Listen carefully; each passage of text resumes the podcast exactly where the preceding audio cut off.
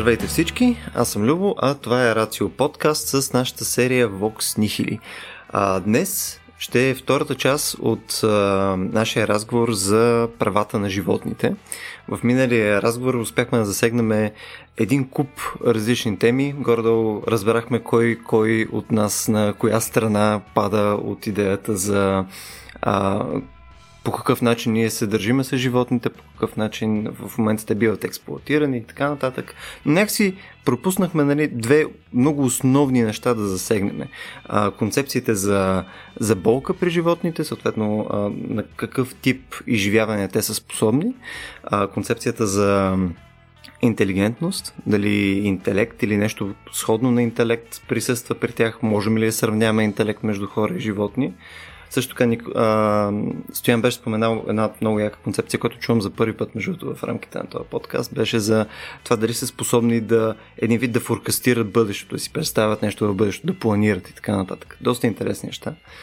А, също така, тъй като настоян му умря микрофон на последните 5 минути на предишния подкаст, той имаше една много яка история, която искаме да включим в първата част, която Стояне предавам да започнем този път, преди да се впуснем в тия други теми преди да ми е прекъснал микрофона, нали? Точно така, да. Точно така. преди да ме цензурирате, всъщност, да си признаете. Единствения, единствения възможен начин. Точно адвоката решихме да цензурираме, между другото.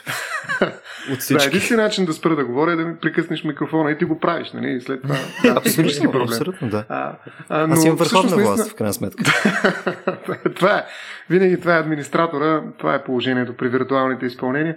Наистина аз реферирах към, няколко пъти към тази история с Сандра и обещах някакси да я кажа накрая, но се оказа, че и накрая не успяха, ще я кажа в началото на този втори епизод, който безспорно ще е продължение всъщност на нашия разговор.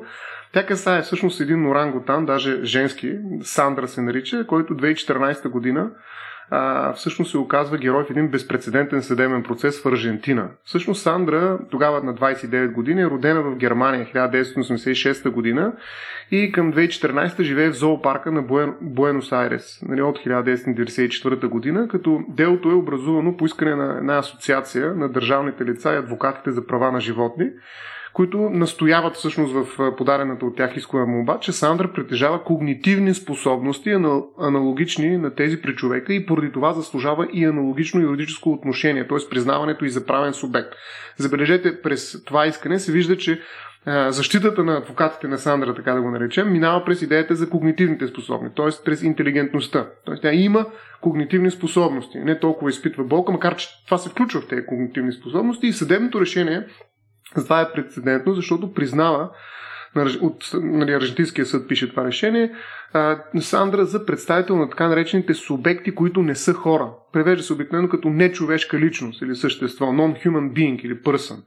А, и а, това се смята за един от основните пробиви, в които нали, на конкретно животно, а не на животните от определен вид, както миналия път видяхме, че примерно минава защитата, обаче не през права в нашия закон, българския закон за защита на животните, но тук на конкретно животно, назначена експертиза, изследвани са дали тези качества, когнитивни способности наистина са на лице, каква, е, в каква степен са развити и прочее, и се установява, че действително Сандра притежава такива когнитивни способности. И съответно изводът на съдиите е, че тя има право да бъде освободена от клетката, в която е държана в зоопарка и да бъде преместена в специално убежище за примати, където а, вече ще живее при условията, както се казва, на частична свобода.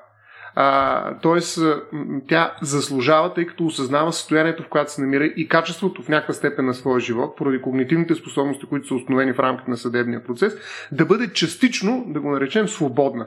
И а, тъй като а, това е наистина казус, който се смята за прецедентен в а, така световен план, а, той показва всъщност разликата между онова, за което си говорихме миналия път и което ти в някаква степен смяташ, че аз така съм против правата на живота, което не е точно така. По-скоро смятам, че именно едно общо разглеждане на всички живи организми, животни, под един знаменател, дори и през рамките на някакво изброяване на класове, което е изчерпателно, всъщност не е правилният подход. Ето Сандра, казуса Сандра, ви дава един съвсем различен подход, в който вече конкретно се подхожда към конкретен представител на конкретен вид. А, тоест, а, според мен това е изключително важно. А, вместо да се занимаваме с въпроса за вината, който винаги е ключов и той произвежда етика във всички случаи, т.е. вината не е нещо, от което трябва да се откажем, напротив, трябва да го култивираме нали, нашето усещане за вина и това е всъщност морал в някаква степен и правото се намества, разбира се. А да направим малко по-сериозна и по-дълбока резолюцията, с която гледаме на животни. Тоест, наистина да видим разликата между тях, особености на определени видове, на определени екземпляри, защото се оказва, че е възможно някои конкретни орангутани, да речем както Сандра, да проявява по-специфични особености за тях да се установи, че всъщност а, когнитивното развитие е на такъв етап, че заслужава то да бъде признато дори под формата на някаква частична свобода, както се пише в това решение, и правосубектност. Така че според мен Сандра наистина показва един много по-чувствителен, по-различен, специфичен подход при разрешаването на въпросите за правата на, на живота. Добре, Стояне, само да пробвам да вие дали те разбирам в този случай, защото а, нали, аз съм съгласен, че вариация между индивидите в рамките на един вид е нали, напълно очакване. Естествено, че ще имаш някакви, които са по-добри в едно или друго нещо. В смисъл, характеристиките не са равно дистрибутирани. Мисъл, като, като стоености. Въпросът е, че какво казваме в този случай? Ако ние не търсиме а, някакъв признак, все пак на, на база на някакво укрупнение, нали, съответно да им, да им придаваме някаква стоеност, по какъв начин това, че имат разлики между индивидите, също ни помага в някаква легислация?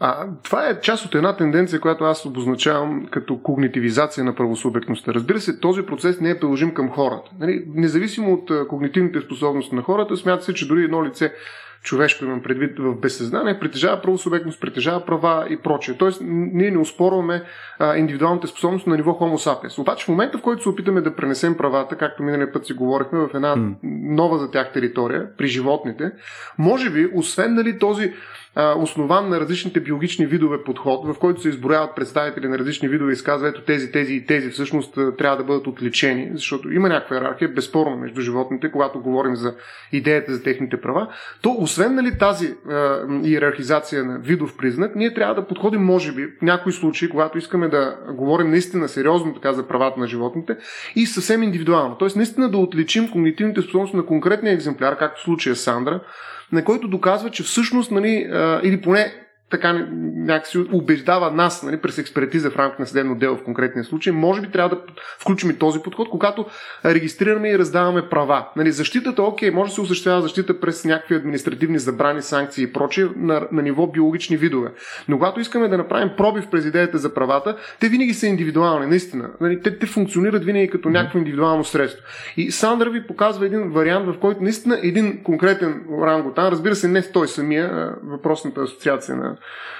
природозащитни организации адвокати, всъщност успява през неговия индивидуален профил, така да се каже юридически, а, да докаже когнитивни способности, които имат значение за правото и които всъщност могат да обосноват правосубектност. Ето това е когнитивизацията на правосубектността, което всъщност а, позволява и много различни други разклонения, всъщност, защото един изкуствен интелект също на базата на тази когнитивизация може да претендира в един момент за правосубектност. Това е съвсем различна тема. Въпреки това нали, а, показва една динамика вътре в понятието за правен субект, т.е. за носител на права, което минава през индивидуалните когнитивни способности на определена дареност, било то биологична или пък някаква информационна. В случая Сандра показва този различен подход, в който един конкретен да. индивид може да бъде признат за носител на права.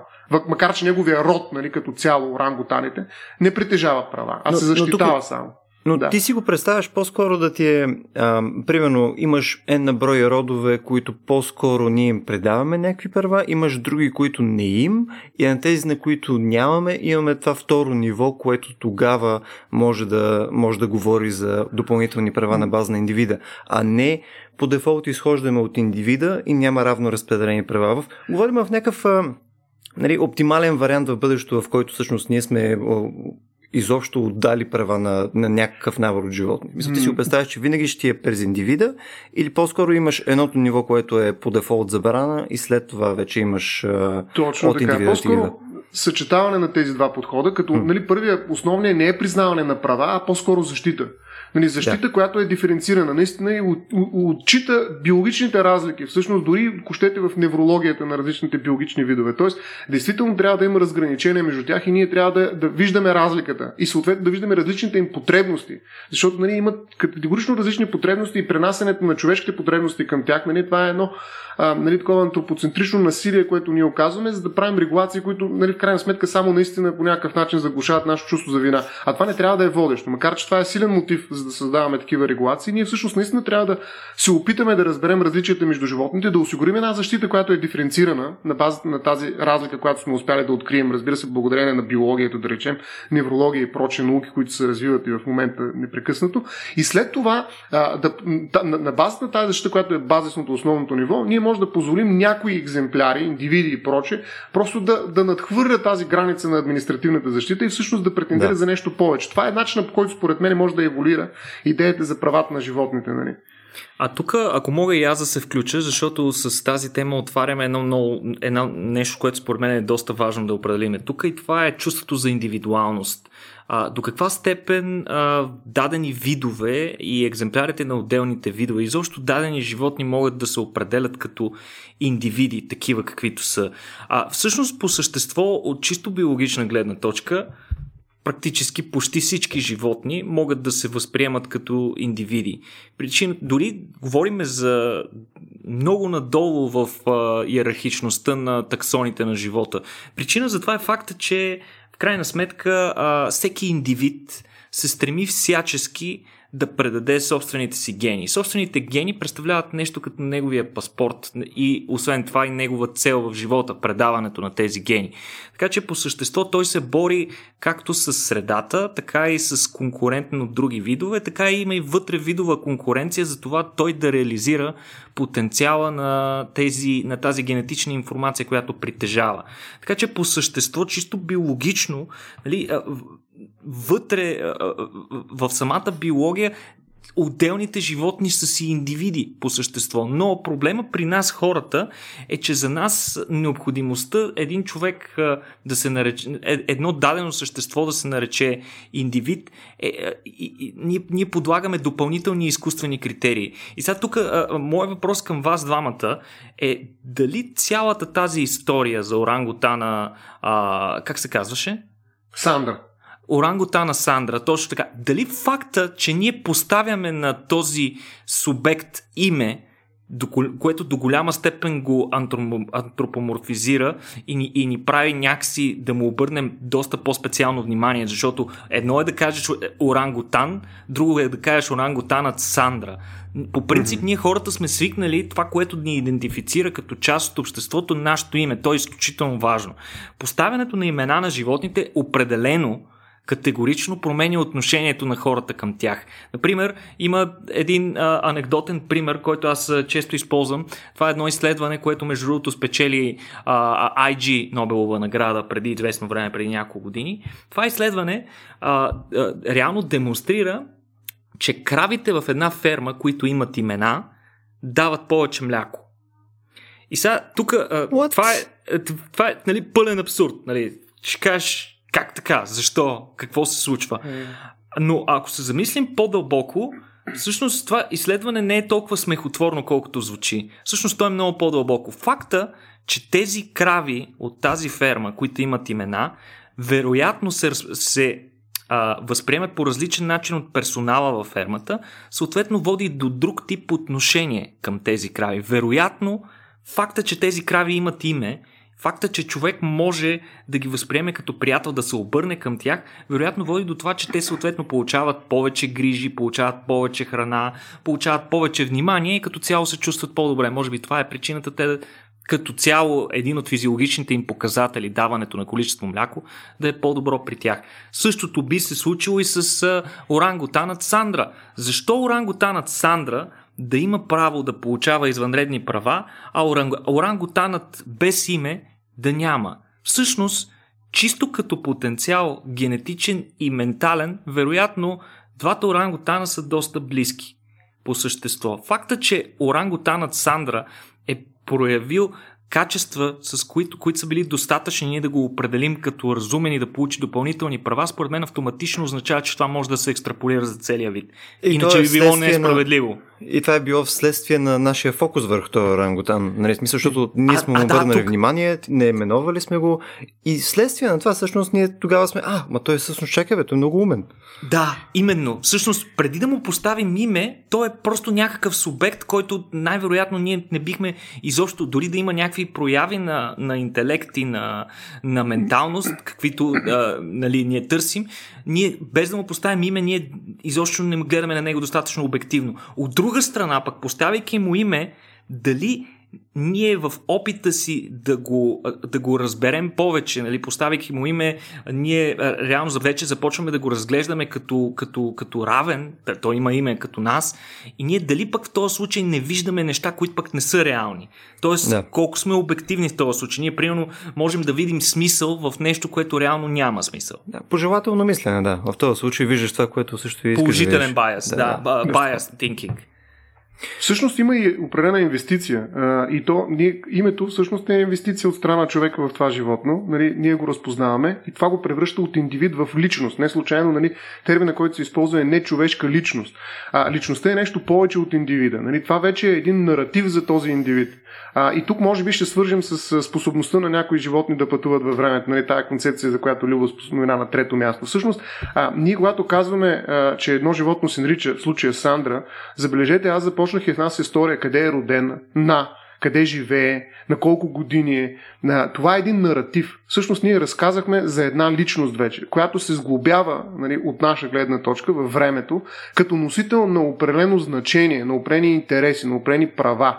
Нали, ние сглобихме вече един герой. Нали, имаме характер, а, а не просто индивид, който съществува тук и сега нали, и просто а, осъществява някаква биологична първична дейност, за да може да продължи да съществува. Той вече съществува в някакъв наратив, в някаква последователност от а, случващи се събития и действия негови, нали, в, кое, в който наратив той може да бъде носител и на права.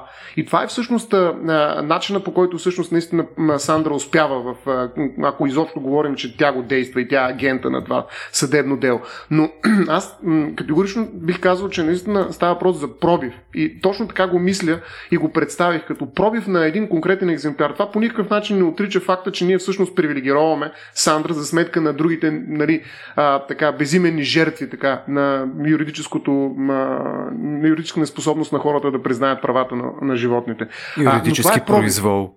Да, това е пробив. Така, така е ставал Жана Дарк. Нали, така е ставало с жените, нали, така е ставало с а, правата на чернокожите и прочее, и прочее, на афроамериканците. Но винаги е имало някакъв пробив. И всъщност Сандра показва как се случват тези пробиви. През един наратив конкретен. И ние инвестираме безспорно това а, изследване, за което Никола спомена, безспорно показва, че ние се грижим повече и съответно може да инвестираме повече в нашето взаимодействие с някой, който има име, защото за това име стои наратив. Аз вече познавам неговата биография и съответно мога да се отнеса към нея. Това вече е много близко до човешко взаимоотношение. Това е също и като да влезеш в, а, нали, да, просто да убиеш един а, някакъв а, ром, да речем, защото много мразиш нали, расизма. Друго е, нали, когато влезеш в а, историята на този човек, разбереш през какво е минало, че всъщност той е в това положение, защото примерно се е родил в едно гето, където трябва да излезе един на брой години и прочее. И прочее. Mm. Когато му разкажеш историята, ти вече трудно можеш да останеш расист на практика. Това е също и при животните. Стояне, да. нека, нека да излезем от този наратив, че това не е много модерно с, с, с расизма и така нататък. Да вкараме един малко по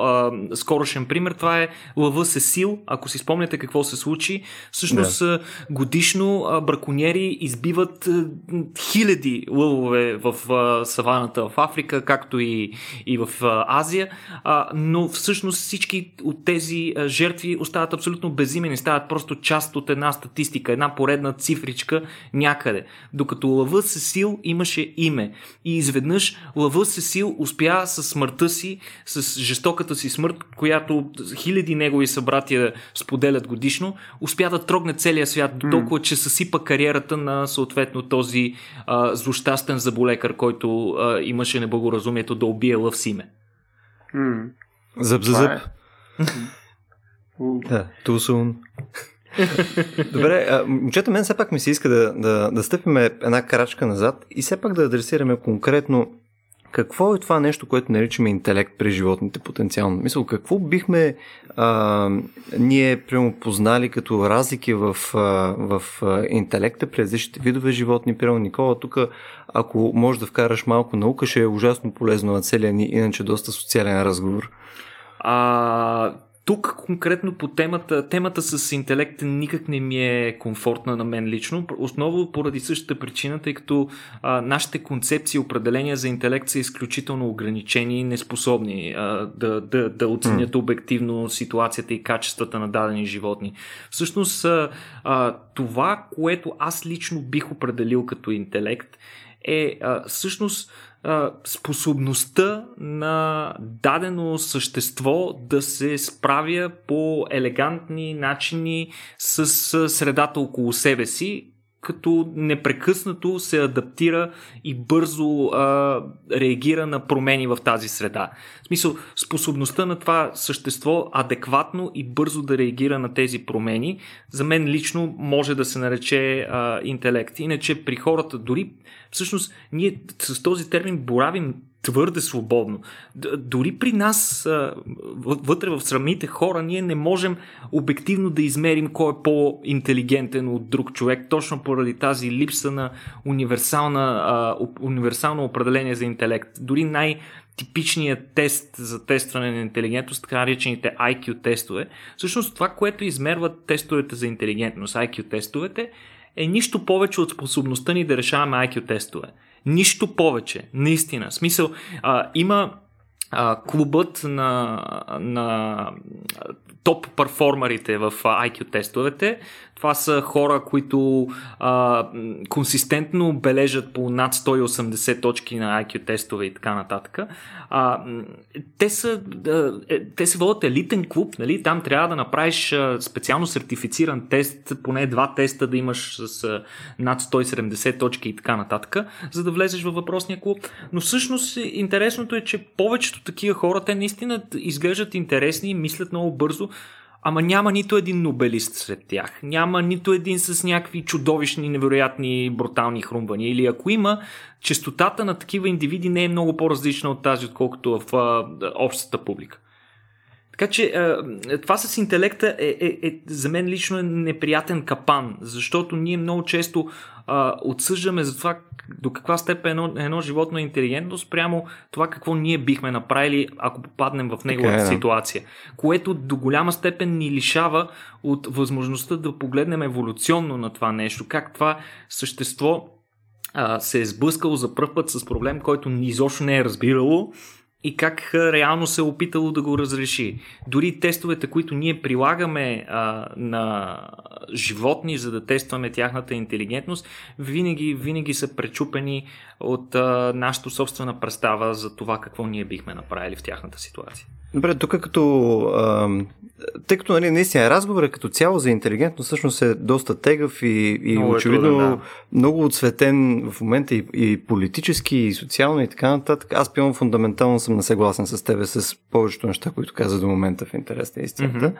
А, но аз искам все пак да пробваме да го, да, да го заходим по малко по-различен начин. Мисъл, има има някакви конкретни компоненти на нещо, което може да наречем интелигентност, които мен ще ми е интересно дали мога ги разделиме. Сега, примерно, едното нещо е, а, ти можеш да видиш поведение при животните, което, което изглежда интелигентно. Може да видиш, че, да кажем, а, мравки се самоорганизират, за да носят храна нали, в посока на, да кажем, там мястото, където пенсионно зимуват и така нататък. И нали, тук в този случай не ти можеш да видиш, аха, значи тук има някаква организация, някой им е казал да направят тия неща. Грубо казвам, нали, когато си го а, аналогизираш с какво ние хората бихме направили. Има някаква организация, нали, те знаят кое къде се намира, нали, има някакво пространствено определение на, на местоположение и така нататък. Нали. А, а в крайна сметка, нали, може би това поведение е повече свързано с просто нали, някаква еволюционна адаптация, нали, някакви, някакви градиенти, нали, които си ти на било то на някакви конкретни феромони, на миризми и така нататък. И не е толкова свързано с а, някакъв а, анализ или нещо, което се е случило, което анализира ситуацията към момента, а е просто вследствие на някаква автоматика, която се случва при тях. Тоест не е... Не знам дали разбирате каква е разликата, която се опитам да направя. Нали, едното нещо е, има текуща информация, която някой обработва и съответно на база на нея взима някакви решения. Другото е по-скоро то винаги това прави, нали? Смисъл, то няма, няма нещо друго допълнително, което се случва, просто винаги клони към тези неща. Според мен тук става дума за някакви слоеве а, в, а, в процеса на взимане на решение. Нали? При всички случаи интелигентността е пряко свързана с наличието на съответна среда, в която тя може да възникне, нервна система, нещо, което да, да обработва стимулите от околната среда да изработва съответно вътре в, в нервната система, да изработва някакъв подходящ, няколко варианта на отговор, след което се взима някакво решение, кой е най-подходящия за дадена ситуация.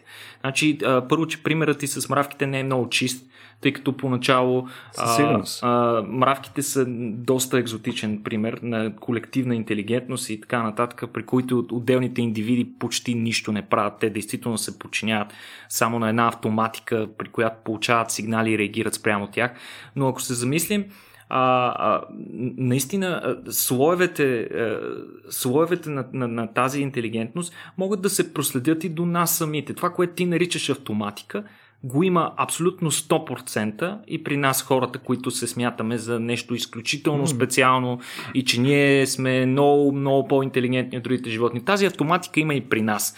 Сблъсквайки се с различни неща, ние имаме, а, имаме един автоматичен мозък в, в, в, в сърцевината на нашия мозък. Това е нали, а, така наречения ни а, рептилен, а, нали, а, влечукски мозък. А, това е част от мозъка ни, която по принцип е пълна с автоматични реакции. Там са всички възможни рефлексии и така нататък.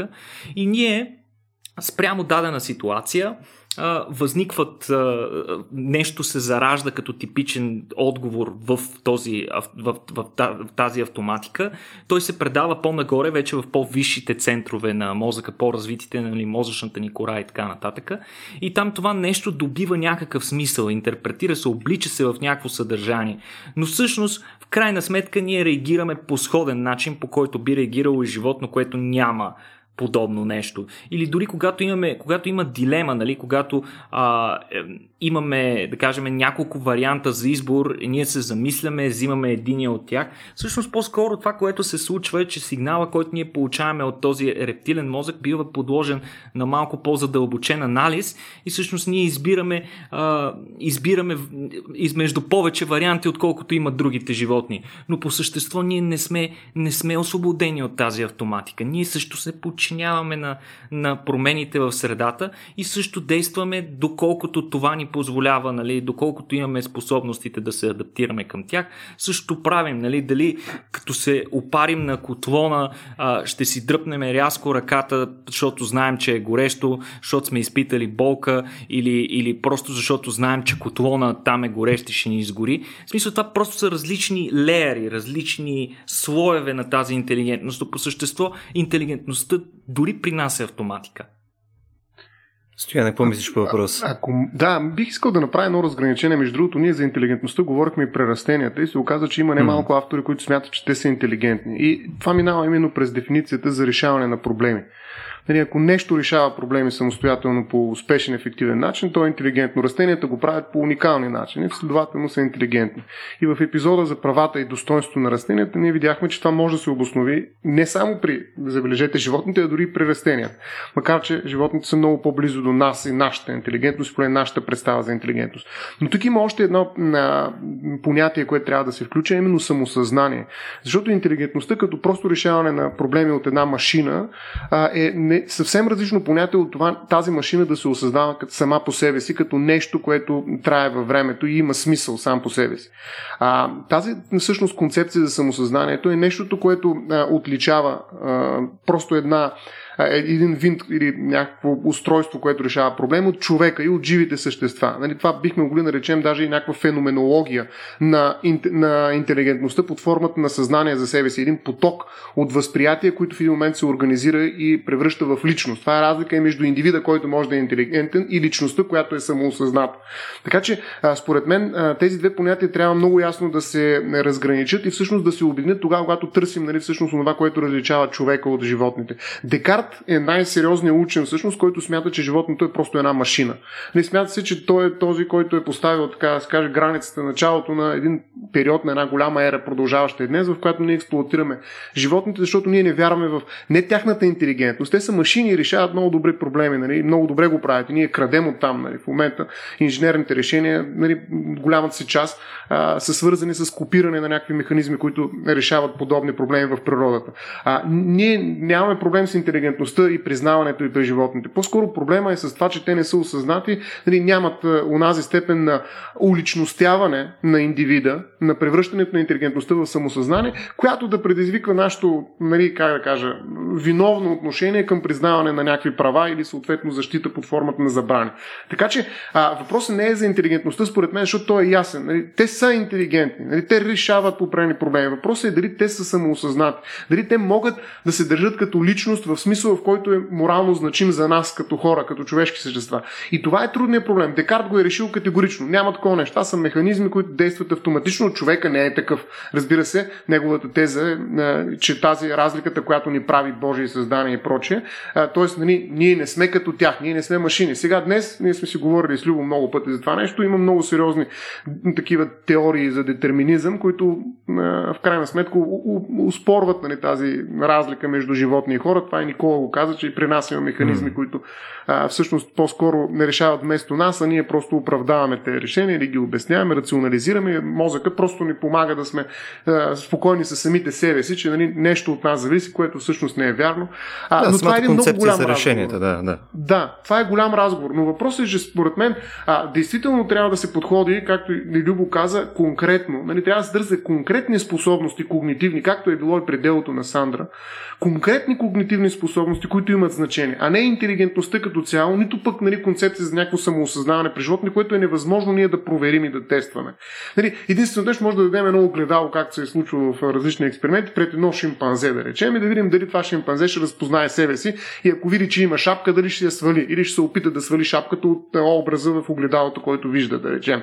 Нали, тоест, а, бихме могли да направим подобни тестове, нали, бихме могли да разсъждаваме, но не върху интелигентността толкова, колкото наистина върху конкретни когнитивни способности. И тези когнитивни способности, според мен, и тук е нали, тази връзка, която продължавам да настоявам върху нея, са способности, които пренасят личността, защото ако се самоосъзнае тук и сега, тя ще умре тук и сега. Тоест това няма как да стане личност. Пренасят това осъзнаване във време. Тоест ето го темпоралния елемент, темпоралното измерение, в което всъщност тези когнитивни способности започват да значат. И това са паметта при животните. Има изключително интересни, любопитни изследвания. Разбира се, тя е много различно явление при различните биологични видове, даже бих казал при различните индивиди в рамките на биологичните видове.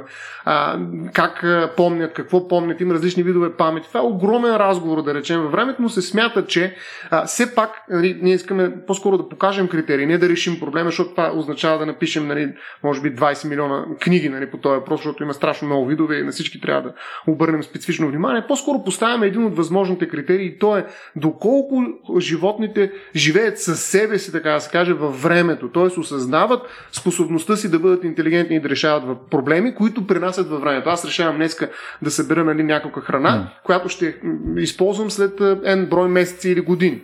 Нали, оглеждам едно животно, нали, което е мое дете, нали, мое потомство, за да може то да пренесе гените след 18, както е при слоновете. Нали, това дълго детство при някои биологични видове се смята за пряко доказателство, че техните родители инвестират във времето. Съответно, тази инвестиция предполага когнитивни способности, които а, като че ли пасват на идеята за права. Ние всъщност имаме ли право да отнемем детето, да речем, или по-скоро потомството, конкретните даже деца, на, на, на едно семейство слонове. Ето ви ситуация, в която когнитивните способности са много по-конкретно поставени като въпрос и всъщност има значение за признаването на права. И аз смятам, че това е подхода наистина. Ние трябва да търсим а, такива значещи конкретни способности, а не общи понятия, които много трудно бихме могли да удържим добри при човека, както са видяли. То по същество интелигентността като такава се обслужва от осложняване на нервната система. И трябва да кажем, че а, разрешаването на проблема за съществуването, в смисъл, ако го наречем за някакъв, ако го наречем цялостно като проблем, той има много решения. И различните животни са го решили по различен начин. Съответно, тук е доста несправедливо, защото при някои животни а, нивото, тези а, слоеве на интелигентност не са необходими да бъдат толкова много. Иначе казано, по този начин, не развивайки по-високи нива на интелигентност, животното реално спестява енергия и може да разполага по-лесно с. може по-лесно да оцелява в, в средата си. В смисъл, може да кажем, безспорно доказателство е, че тревопасните животни имат доста по-слаби прояви на интелигентност, на стратегия, на планиране, отколкото хищниците, при които това е много по-необходимо. Така че тук е, е малко странно. Освен това, това с уличностяването. Уличностяването, да. Да, не можах, не можах да го завъртя. Съжалявам. Персонификация, уличностяване. Перс... Добре, да. Това, да. това с персонификацията, аз пък коренно не съм съгласен с Декарт. Съжалявам, че нали, ще, се, ще, ще го върна толкова назад. Много но, ясно ме смърт за Декарт. Ами, а, всъщност, Много животните... не са съгласни. Да. Животни, да. Има редица, ама то, брутално много примери на животни, които а, могат да разпознават конкретни индивиди и то бе, безпогрешно да разпознават конкретни индивиди в а, а, а, Ето, това е сред е face своя вид. просто. Face Ма не, не, то, то не е face recognition. те имат, определени, те имат определени роли.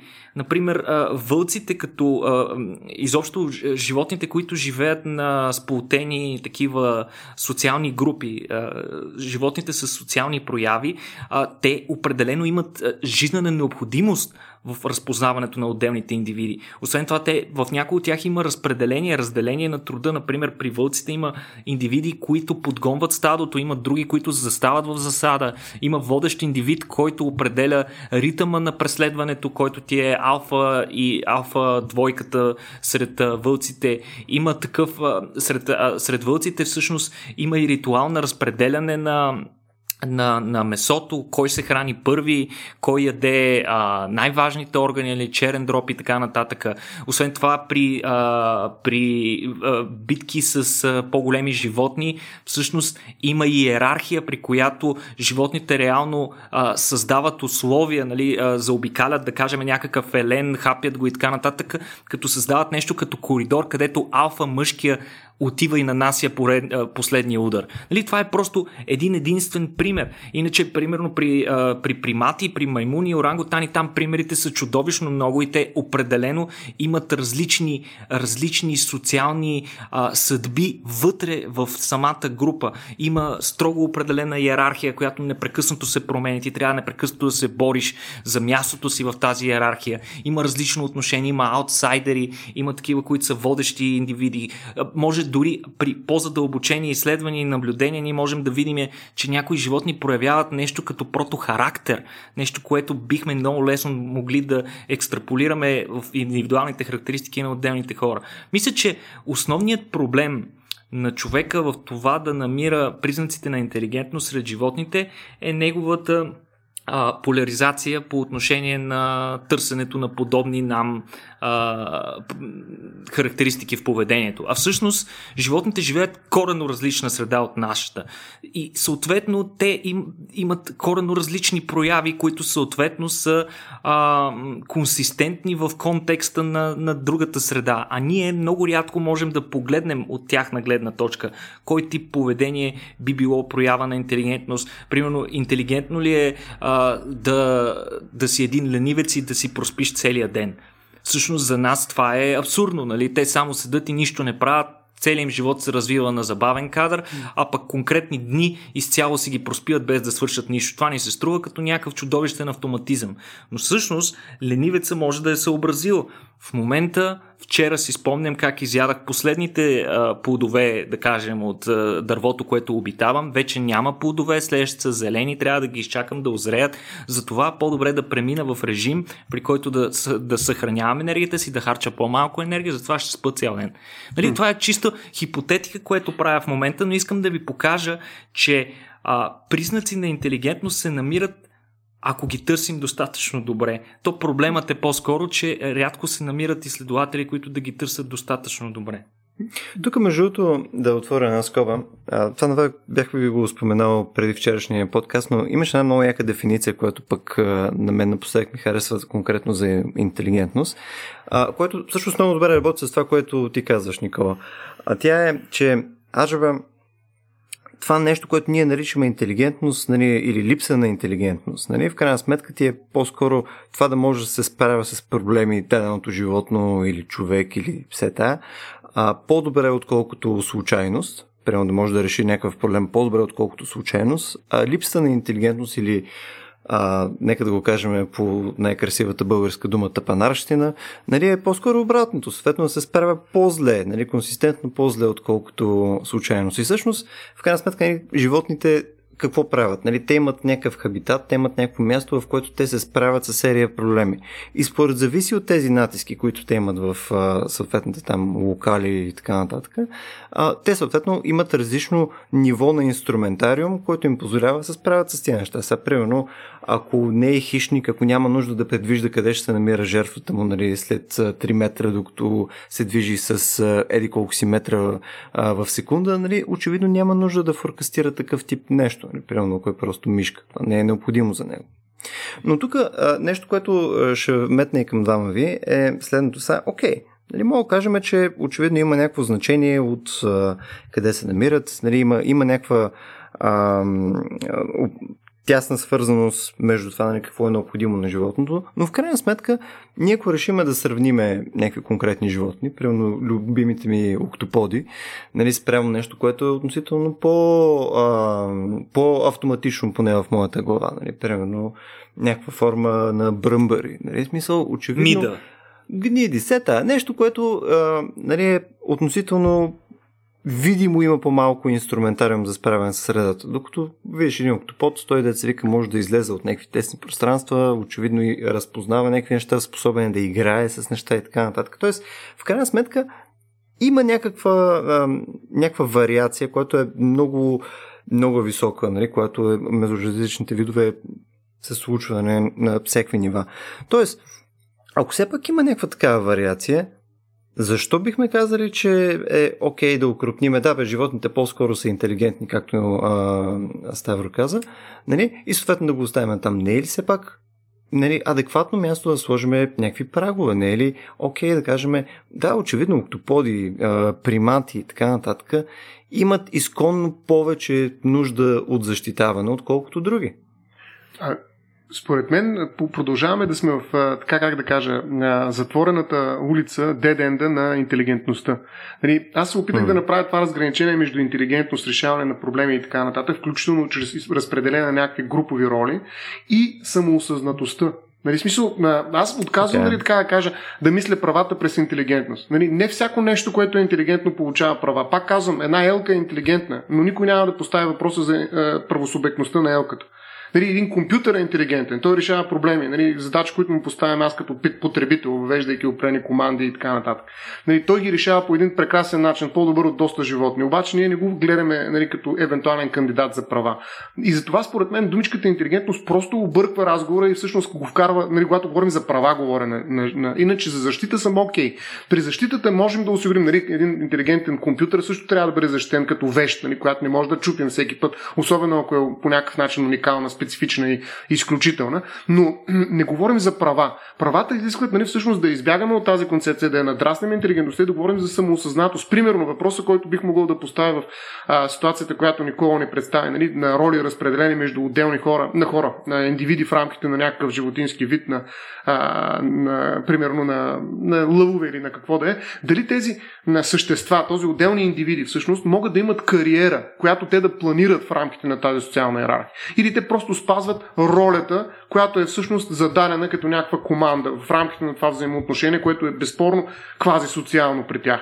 Тоест, ако те могат да се осъзнаят нали, да продължат своето развитие в рамките на тази общност, нали, но не бутани от някакви инстинкти, нали, които са по-скоро на нали, такива сили, които се урегулират, макар че това също е много спорно понятие, какво значи инстинкт, как нали, той изглежда при човека и прочее, но все пак бихме могли да пренесем този въпрос и при животни и да кажем, имат ли конкретните животни, индивиди, кариера в рамките на тези социални общности, които образуват и тя персонална ли е? Те осъзнават ли всъщност ще се борят за някаква кариера или за някакво място, което според тях е по-подходящо за тях? Нали, нещо, което вече превръща не това общество в много по-близко до човешкото.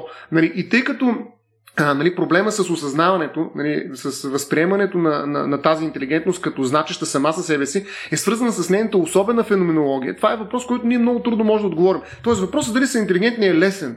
Въпросът е дали те могат да сглобят самите себе си, пак казвам, във времето, като същества, които имат не просто способността да решават определени проблеми, а да го правят за своя сметка, за сметка на собствената си личност, т.е. да пребавят към личността си някаква биография, която ги превръща те самите, дава им име, ако щете. Нали, превръща този оранго там в Сандра, защото той е единственият, който е успял да, да се пребори за своите права, макар че, пак казвам, спорно е колко сам го е направил, но пък с помощта на, на, на, на хора, които по някакъв начин той е накарал да му обърнат внимание. Тоест има някакъв принос за това. Така че за мен това е въпросът. Нали, колкото повече говорим за интелигентност, толкова повече се отдалечаваме от проблема с правата, според мен. Нали, не е въпросът за интелигентността, въпросът е за самоосъзнаването като личност. Това, тая персонификация, срещу която Никола възстава в някаква степен, но без нея правата на животните просто не значат. Иначе съм съгласен, да, ще защитим съответно на интелигентността, но това ще го направим с забрани да се унищожава, да се изтезава, да се предава някаква жесток. Но да. това не са права на конкретен индивид от съответния животински вид. А, добре, аз съм а, съгласен съм с, с, с теб, че наистина тук трябва да, може би да вкараме и до някаква степен каква е концепцията за време, в смисъл как животните разбират а, а, и, и изчисляват времето и също се оказва, че изобщо не сме специални в това отношение хората, mm. за пореден път. А, в а, нервните системи на повечето животни има специализирани клетки, особено пък на висшите и гръбначни животни, в абсолютно всички. Има специални клетки, които ясно проследяват, могат да проследят време могат да проследят а, а, кой период от денонощието е, как се променя продължителността на светлия ден и различни такива неща. А, това вече, как тази тяхна способност да изчисляват времето е свързана пряко с тяхното поведение, се определя, определя се по-скоро от това какво значение за личното им оцеляване има това. Съответно, при такива фореджинг, нали, животни, които просто се хранят, оценката на времето се опира до там, до, до където те могат да оценят, да кажем, наистина какво е време на денонощието е, а, кога ще започнат да расте съответната трева или някакво друго растение, с което те се хранят. Докато при хищниците времето е много по-различно, много по-важно. В смисъл, там има планиране. Всеки ти трябва да можеш да планираш, да изчислиш, да кажем, един лъв трябва да може да изчисли ако в кой точно момент от преследването трябва да скочи, за да хване жертвата. Това изчисление, нали, той го научава с течение на времето, осъзнавайки способностите на собственото си тяло, обучавайки се от малко лъвче, докато стане вече по-голям лъв. Нали, там има ритуализми, има игра между а, малките лъвове, ритуални битки и така нататък, които всъщност позволяват на, на лъва да, да, да може да се научи да извършва такива е, изчисления, които са му необходими, за да, за да, за да оцелява. Иначе, а, това, което, това, това, което а, ти каза нали, а, за планирането пък а, е, е, е, е доста, доста сложна тема и мисля, че много несправедливо я засягаме по този начин. Тук трябва ясно да разграничим факта, че различните животни живеем в различно време. Имаме различен, различна представа за времето тъй като а, доказано е, че. Абсолютно вярно, да. Доказано е, че по-малките животни, при които метаболизма е много по-активен, много по-бързо им бие сърцето, реагират. А, те, те се сблъскват с, с, с, с друг тип предизвикателства, които са на микрониво, те са на, на, на, на друг мащаб спрямо тези предизвикателства, с които ние се сблъскваме. И затова те е необходимо да, да а, обработват информацията от сетивата си много по-бързо. И всъщност тук има един много готин експеримент, при който на различни животни а, им е показвана мигаща светлина. И тази мигаща светлина е мигала с различна частота и се е засичала реакцията на животните до момента, в който те спират да реагират. Това е момента, в който частотата на мигане на съответния източник на светлина а, при тях започва да се възприема като постоянно светене. Това е прага на тяхната детекция. И всъщност се оказва, че различни животни могат да реагират до десетки пъти по-бързо от нас. Т.е. при тях времето, живота тече на много по-бързи обороти. Това, което mm. за нас се случва сега, за тях, което за нас е бързо, за тях всъщност е бавно. Например, при мухите, когато се опитваме да убием муха, ние в опита си да пляснем тя, ръцете ни ги вижда, че се движат на един такъв изключително забавен кадър. Тя много лесно и, и с лекота може да ни избегне, например, способността ни да хванем муха във въздуха. Мухата обикновено е податлива на убиване, само като е кацнала, защото излитането й отнема повече време. Тя е много трудно да я фанеш във въздуха, защото не мога да реагираш толкова бързо, колкото нея.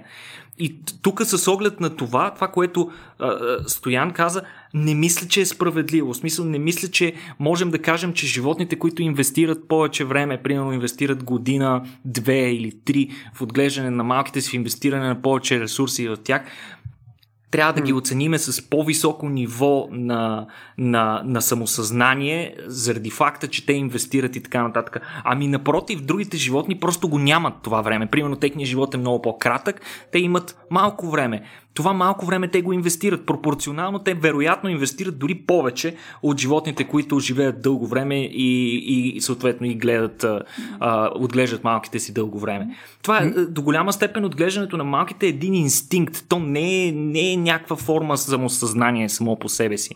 Това е необходимостта ти да оборудваш твоето, твоето поколение, твоите гени, които ти вече си предал, с необходимите качества, за да могат те да продължат да, да, продължават да се предават нататък. Точно това, е, това е най-класически да. инстинкт, всъщност, за, за производство, най- съответно е, глеждане на малки. Е, най-класическия, по-скоро първия е за самосъхранение. Нали, тук, ако ще си говорим да. за болката и така нататък, тя е а, пряко последствие на това. Първият е за самосъхранение, второ е за, за предаване нали, на това на следващите поколения. За и точно втория е свързан с времето. Нали? Наистина концепцията за времето, аз радвам много, че го каза Никола това нещо, че има разлика наистина във време, защото ние се опитваме така буквално да бием животните с нашето време. Това се личи много много ясно при горите, не при животните, а при растенията, защото там времето е пък още по-голяма степен спряло в кавички за човека и ние всъщност не можем да осъзнаем какво означава един жизнен цикъл на гора, която живее обикновено 200-300 години. Нали? Това е нещо, което ние не можем просто да възприемем и съответно не можем да го регулираме с права на гората. А, защото правата се оказват, че са инструменти, които в крайна сметка се противопоставят, както говорихме и в първата част на човека, т.е. в нашето време. Това са инструменти, които могат да бъдат ефективни само ако бъдат измерени във времената на човек. И от тази гледна точка, наистина те се оказват неспособни да обхванат едни времена от секунди или мини секунди, в които нали, всъщност ние няма как да упражним едно право. Как се го възприемаме това? Защото правото е нещо, което ще бъде реализирано като механизъм в човешкото време. Нали, в наш, даже бих казал в процесуалното време на съда. А то хич не е нали, така, бързо, а, макар и не е много бавно нали, с оглед на, на горите. Тоест, пък, ако спреем времето, в което ние упражняваме правата като инструмент, то е специфично човешко време. И то наистина дискриминира различни други биологични времена, които се характеризират с друга феноменология. И наистина тук това е една абсолютна граница на правата, нали, времева. Нали, ние наистина не можем да различим животни, които живеят в други времена. А това са много такива животни. Има и никога го каза. Нали? Безспорно е така. Большинството животни, да, живеят в, в друго време. Нали, типичният пример е от Властелина на пръстените, трентовете, нали, тези големи дървета, които живеят хиляди години и така нататък. Да. да, които а, изумяваха хобитите с факта колко бавно мислят, колко са неспособни да взимат бързо решение и направо те бяха на път да ги, а, да ги деперсонифицират като просто дървета. Точно ми, факта, че... че... Хареса ми, че от N на брой нали, реални животни избрахме Lord не, не, Rings, просто... трентовете. просто, просто исках да покажа, че това е залегнало дори в, в, в фантастичната О, да, да. литература okay, и в начина по който възприемаме дори нереални животни. Дори в фантазията ни нали, има и необходимата философия за това, че може би живота наистина се развива в различни скелове, в различни мащаби и отделните мащаби са различно възприемчиви на животните в съседните. Колкото да, да, е по-голяма това... разликата в мащабите, толкова по не ги разбираме животни. Да, и затова Ниче, примерно и Витгенштайн са едни от тези, които смятат, че животните са аисторични. Т.е. те не живеят някаква история. Но това показва отново, според мен, точно този антропоцентризъм. Нали? Всъщност ние не можем да кажем, че животните нали, са stuck in time, нали, т.е. заседнали във времето, защото това е нашето време. Те може да са заседнали в нашето време, но те спокойно се движат в тяхното си време. И в някаква степен, според мен, това вече при нас е проблема на, на, един, на едно друго ниво екологично. Екологичните проблеми, които имат някакво геологично време като свой фон, могат да бъдат решени само като политики на времето. Тоест, ние трябва да осъзнаем, че нашето време е едно от времената на тая планета Земя. И да, ние можем да действаме в това време и съответно правата са инструмент, който ние използваме в това време, но ние трябва да го калибрираме съобразно времена, които са паралелни на нашите и също са биологични и имат значение за равновесието на планетата Земя. Но това, пак казваме, екологичен проблем и нали, съответно екологичен разговор. Но определено ние трябва да излезем, освен така, как да кажа, от нашата гледна точка, която е обща нали, на разума и от нашата темпоралност, която е специфична за нас. Нали? Тя е контекстуална, тя е нашата. И това е голям проблем, когато всъщност взаимодействаме с по-далечни във време. Примерно, както ние облаг... видове, както ние облагодетелстваме гръбначните. Защо? Ами, защото ние имаме гръбнак. Нали, защо не, те, които нямат гръбнака, всъщност имат обвивка, нали? а, те, т.е. скелета им е отвън. Защо не ги облагодетелстват бръмбарите? Нали? А, ми защото нашата, на, нашия гръбнак е отвътре. Нали? А, и поради тази причина нали, някакси първата крачка, която правим за сближаване с тези биологични видове около нас, минава през гръбнак. По същия начин и във времето. Ние близки, по същия начин, както миналия път си говорихме, те, които са на нашия ръст, са ни първите приятели и врагове, нали, които сме изтребили или сме направили в домашния живот. А, така че ние някакси експанзираме в, към различни форми на, на възприятие към другите биологични видове, го правим последователно. Въпросът е, че най-големия пренос и съответно прехвърляне на граници е според мен е във времето. И това ще спаси планета Земя, ако ние успеем нали, наистина да, да работим с други времена. Те политики на биологичните времена, нали, според мен е нещо, което екология трябва непрекъснато да говори и да, да се опита и през биология, и през а, други науки да, да демонстрира съвсем ясно. За да е ясно, че нашето време е едно. Само Аз едно искам, от многото. Искам да. да дам един готин пример с директен въпрос към Любо. Любо, okay. според, според тебе мишките а, отговарят ли на всички тези критерии за а, самосъзнание и интелигентност, които се опитваме да търсим в разговора си последните два издания? Е, това са различни неща. Смисъл, по-скоро за някакво ниво на интелигентност да, за самосъзнание не. Добре, а по отношение на планиране, смяташ ли, че мишките могат да планират? В, а, ако отново приличиме на човешко планиране на нещо или пълно планиране тип хищник, по-скоро не. Добре, а, а, а, аз сега ще ти дам един много интересен пример за това как мишките могат да усещат времето и да се съобразяват с него. А, това е един много готин експеримент, за който четах а, последно, преди буквално няколко часа. А, на тебе сигурно ще ти е доста забавно, защото всъщност експеримента, за да го стандартизират достатъчно добре, учените са използвали виртуална реалност и са поставили мишките в виртуална реалност. Сега, а, как се случва това нещо? Ами, като на мишките им се поставят едни а, такива като очила специално като екрани пред тях. Малки които... миши вярове. Точно така. И те се поставят на тредмил, на, на такава бягаща пътечка. И всъщност те бягат вътре в нещо като а, изключително прост лабиринт, в който те се ориентират и стигат до определено място, където а, трябва да изчакат 6 секунди, след което на това място се отваря врата и от другата страна на вратата те вече могат да влязат mm. и да си вземат съответно наградата. И а, след, след като обучили мишките да правят това нещо, те да седат въпросните 6 секунди и така нататък, те променили настройките на програмата на виртуалната реалност и пуснали мишките по същия начин, но просто единствената разлика била, че накрая вратата била прозрачна. Всъщност, нямало врата по същество. Мишки, това, което виждат те, е все едно няма врата, но всъщност мишката отново стига на прага докъдето, докъдето преди това е била обучена, mm-hmm.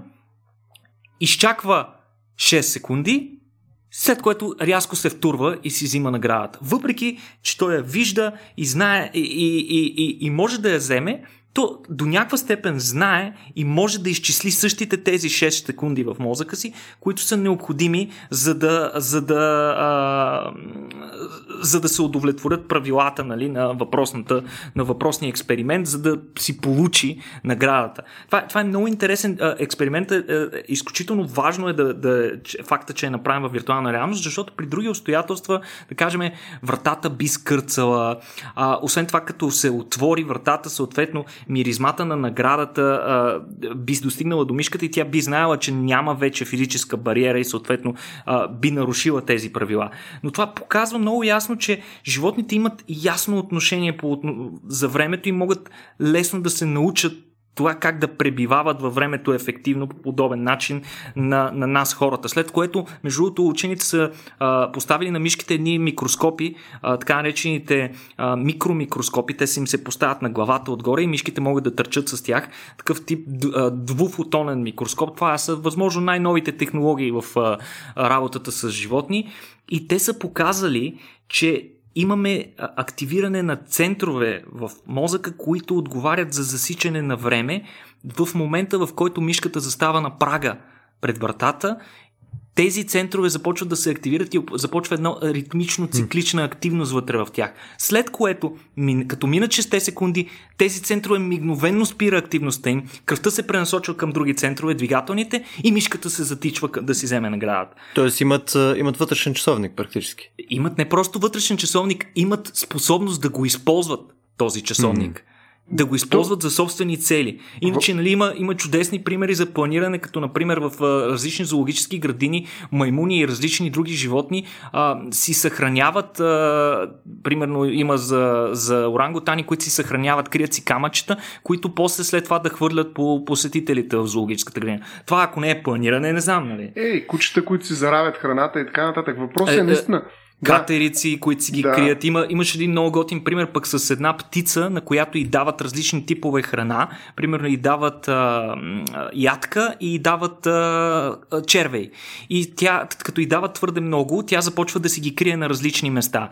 И всъщност след време тя си е направила а, такива скривалища за храна на различни места. И, и, и след, след това те я проследяват дни наред след това и се оказва, че въпреки, че любимата и храна са червеите, след първия ден тя спира да ходи да взима червеи. В смисъл, започва от един момент да, ходи, да ходи само на мястото, където са а, орехите. И каква е причината за това? Ами причината е, че след... Ми, да, да, да, защото червеите вече са се развалили и са отвратителни. Тя чудесно знае, че след втория ден червеите ще се развалят и затова спира да ходи там. Те вече mm. не са и интересни.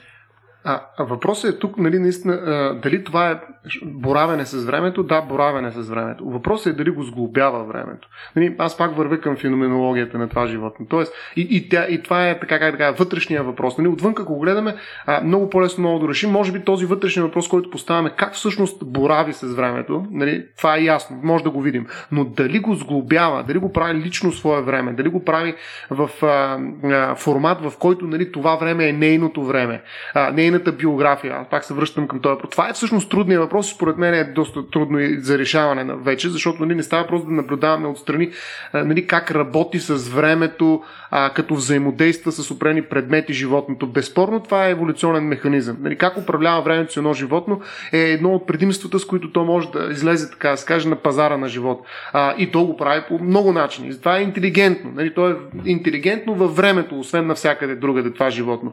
А, въпросът е дали го подобрява, дали го превръща в свое, дали примерно, а, ако му отнемем спомена, както примерно правят при, при, при хората опрени заболяване Алцхаймера, да речем, едно от най-тежките и между другото, за съжаление, а, нарастващо по на брой на засегнати хора заболяване и в Европа и в целия свят, а, то ни отнема нещо не просто на време, нали, някакси дни, така не че е загубено, нали, времето, което сме живяли, вече е минало, ние сме го изгубили в някаква степен.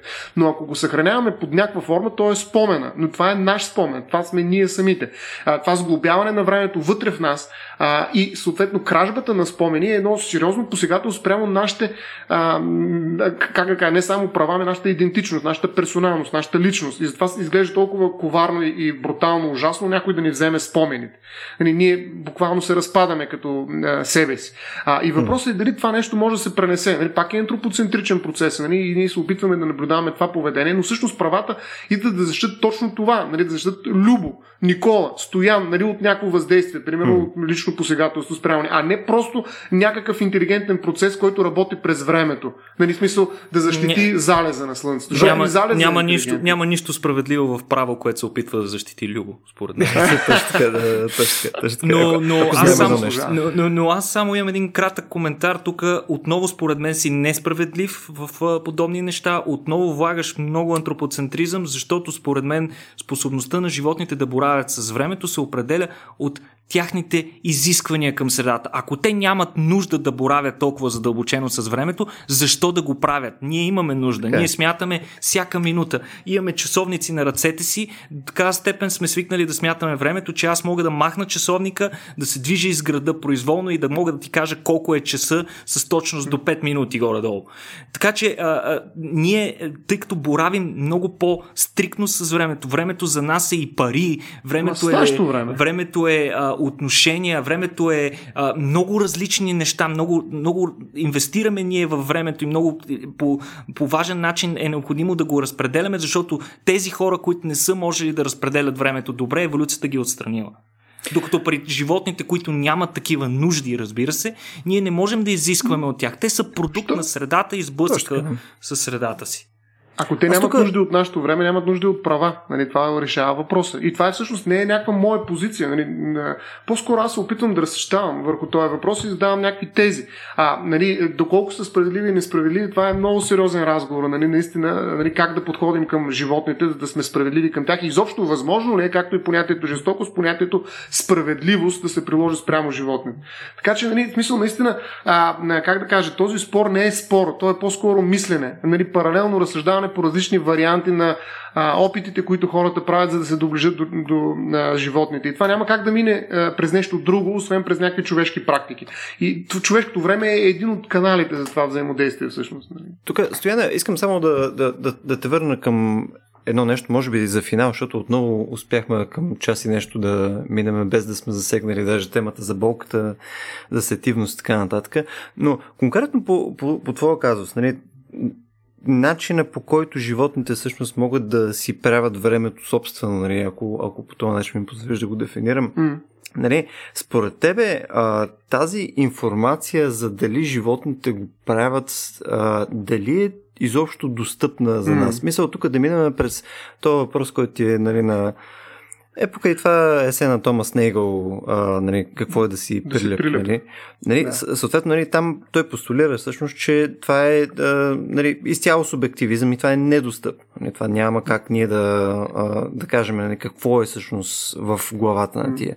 Съответно, ти по-скоро мислиш, че това работи по този начин или си по-скоро на другия враг? Че а... потенциално това е достъпвано вследствие само на външни, а, външни наблюдения? Между другото, въпросът какво е да си прилеп стана особено актуален, нали, някакси интересен в рамките на пандемията от коронавирус, но... А, а, какво, е да си, какво е да си панголин? А, но, но въпросът е, това е изключително тежък въпрос и според мен е, всъщност, ако трябва да му търсим някакъв отговор и някакво решение, как да, да подходим към тази специфична вътрешност на времето на животните, според мен е единствено през въпроса и концепцията за неприкосновеността. Тоест, ние трябва да осигурим по някакъв начин а, време, на животните, такова каквото те искат да създават за себе си. Тоест ние трябва да им осигурим някаква защита на тяхното време. А, примерно на растенията ми е по-лесно, защото там при по-големите времена някакси по-можем да си го проставим, макар и в рамките на няколко човешки поколения, но да речем една гора а, трябва да има възможност да бъде в собственото си време. Тоест ние трябва да осигурим някаква неприкосновеност на горското време. И ние не трябва да го нарушаваме. Дали това ще го направим през права или през някакви други юридически механизми, които не забраняват да сечем дърветата, примерно преди да настъпят 200 години от началото на, на растежа им. Нали, без значение може би. Въпрос на техника е. Но първото нещо, което трябва да признаем, е именно тази особена специфична неприкосновеност на феноменологичното време на другите биологични видове. Нали, може би при по-малките, примерно при вирусите, които се размножават страшно бързо, нали, някакси това даже не, не е наистина въпрос ти е там с отговор. Ами молекулярно, как? молекулярно да. време, става дума как? за наносекунди. А, така. Как да, как, да го, как да го решим? Как да осигурим тази неприкосновеност? Ми не можем. Просто трябва да, да, да, да приемем, че те живеят в друго измерение времево на практика. И съответно да се съобразяваме с това нещо нали, в някаква битка, ако водим с тях, нали, борба, всъщност за някакви заболявания и проче. Но, но има видове и това наистина разграничава а, животните, към които може да осигурим нали, подобна времева темпорална неприкосновеност, а, защото има време, което все пак по някакъв начин може да влезе в нашото. Има време, което не може да влезе в нашото. И това е една а, категорична граница на друго, с която която ние не можем да пресечем. Така че въпросът е затова толкова труден, защото той в някои случаи е не, просто не можем да работим с това време на вирусите, но в други случаи или пък го работим на, на последващо, в нашето време, по наш начин. Нали, То са ли ние две неща, не, стоян. Мисля, не, са ли, да. не са ли две неща в такъв случай? Защото ти, ти тук казваш нещо малко по-различно. Тоест, а, има времена, с които можем да работим, и отделно а, е въпрос нали, дали можем изобщо да достъпиме за да разбереме всъщност начина по който те работят с това си време. Тоест, ние дори да достъпиме пък в някои случаи, ние не можем Точно да работим с него. Да те си серия нива по този начин. Точно така. И тъй като по принцип не може да работим, според мен аз по принцип не може. Само може да се опитваме да си представим. Но това са опити неуспешни във всички случаи. Тоест, ние можем само да се опитваме да разберем. И затова по-добре е да, да се ограничим при въздействието. Тоест, нещо, което не може да разберем, нека да го оставим да може да съществува по някакъв начин. Разбира се, не мога да оставим абсолютен начин и то да има приоритет пред нашето време. Това няма да се случи. Нашето време винаги ще е определяш. Но просто да има някакво уважение към времето на останалите живи същества, които не можем да разберем в тяхното време. Според мен ние категорично не можем да ги разберем в тяхното време, ако това е бил въпросът всъщност. Нали, в тяхното да. време ние не можем да ги разберем, но можем да уважаваме тяхното време, като му осигурим някаква темпорална неприкосновеност спрямо нашите времеви ритми. Защото всяка биология си има свои вътрешни ритми. Тя борави с времето, тя разчита това време. Ако примерно Слънцето залязваше и изгряваше с друг ритъм, ще да имаме съвсем различен живот на Земята. Нали, те, абиотични са факторите, които определят биологичното време, всъщност в различните биологични живи същества. Нали. Но, но, но ние сме доминиращия вид и нашето време ще е времето, което се. Между другото, между хората е имало голяма битка за времена. Григориански календар ли, кой календар да бъде наложен. И продължава да има битка. Между другото, евреите в момента са в различна година, нали, отколкото нашата година. Нали, битката за време е нещо много важно, между другото, между самите хора. И тя не е решена по един категоричен начин все още. След Христа, ама ако не вярваме в Христос, нали, след Христа ли ще каже, че е времето? Нали, ще каже, че е след нещо друго, друго събитие, което е важно за мен. Така че битката за времето е много сериозна. Ние сме я спечелили като доминиращ вид поне за сега в рамките на една биология, но геологичните процеси, включително развитието на проблемите с клим, климата, показва, че нашето време, като че не е най-добрият формат за да решим и нашите политически вече въпроси, свързани с екологичните кризи, които нали, да, това, което, това, което ние наричаме дълготрайно а, гледане и планиране, може би не се оказва достатъчно дълготрайно и ние сме неспособни mm. да планираме отвъд продължителността на собствения си живот, да кажем, което mm. може да се окаже жизненно необходимо, ако ние гледаме а, глобални проблеми, като например глобалните климатични изменения и други mm. геологични процеси, планиране, например, на заселване на други планети и така нататък. Това трябва да се мисли в, в един хоризонт, който се простира отвъд няколко поколения. А всъщност хората като такива, чисто еволюционно, изобщо нашето мислене не е имало време да еволюира, да, се, да развие подобна способност.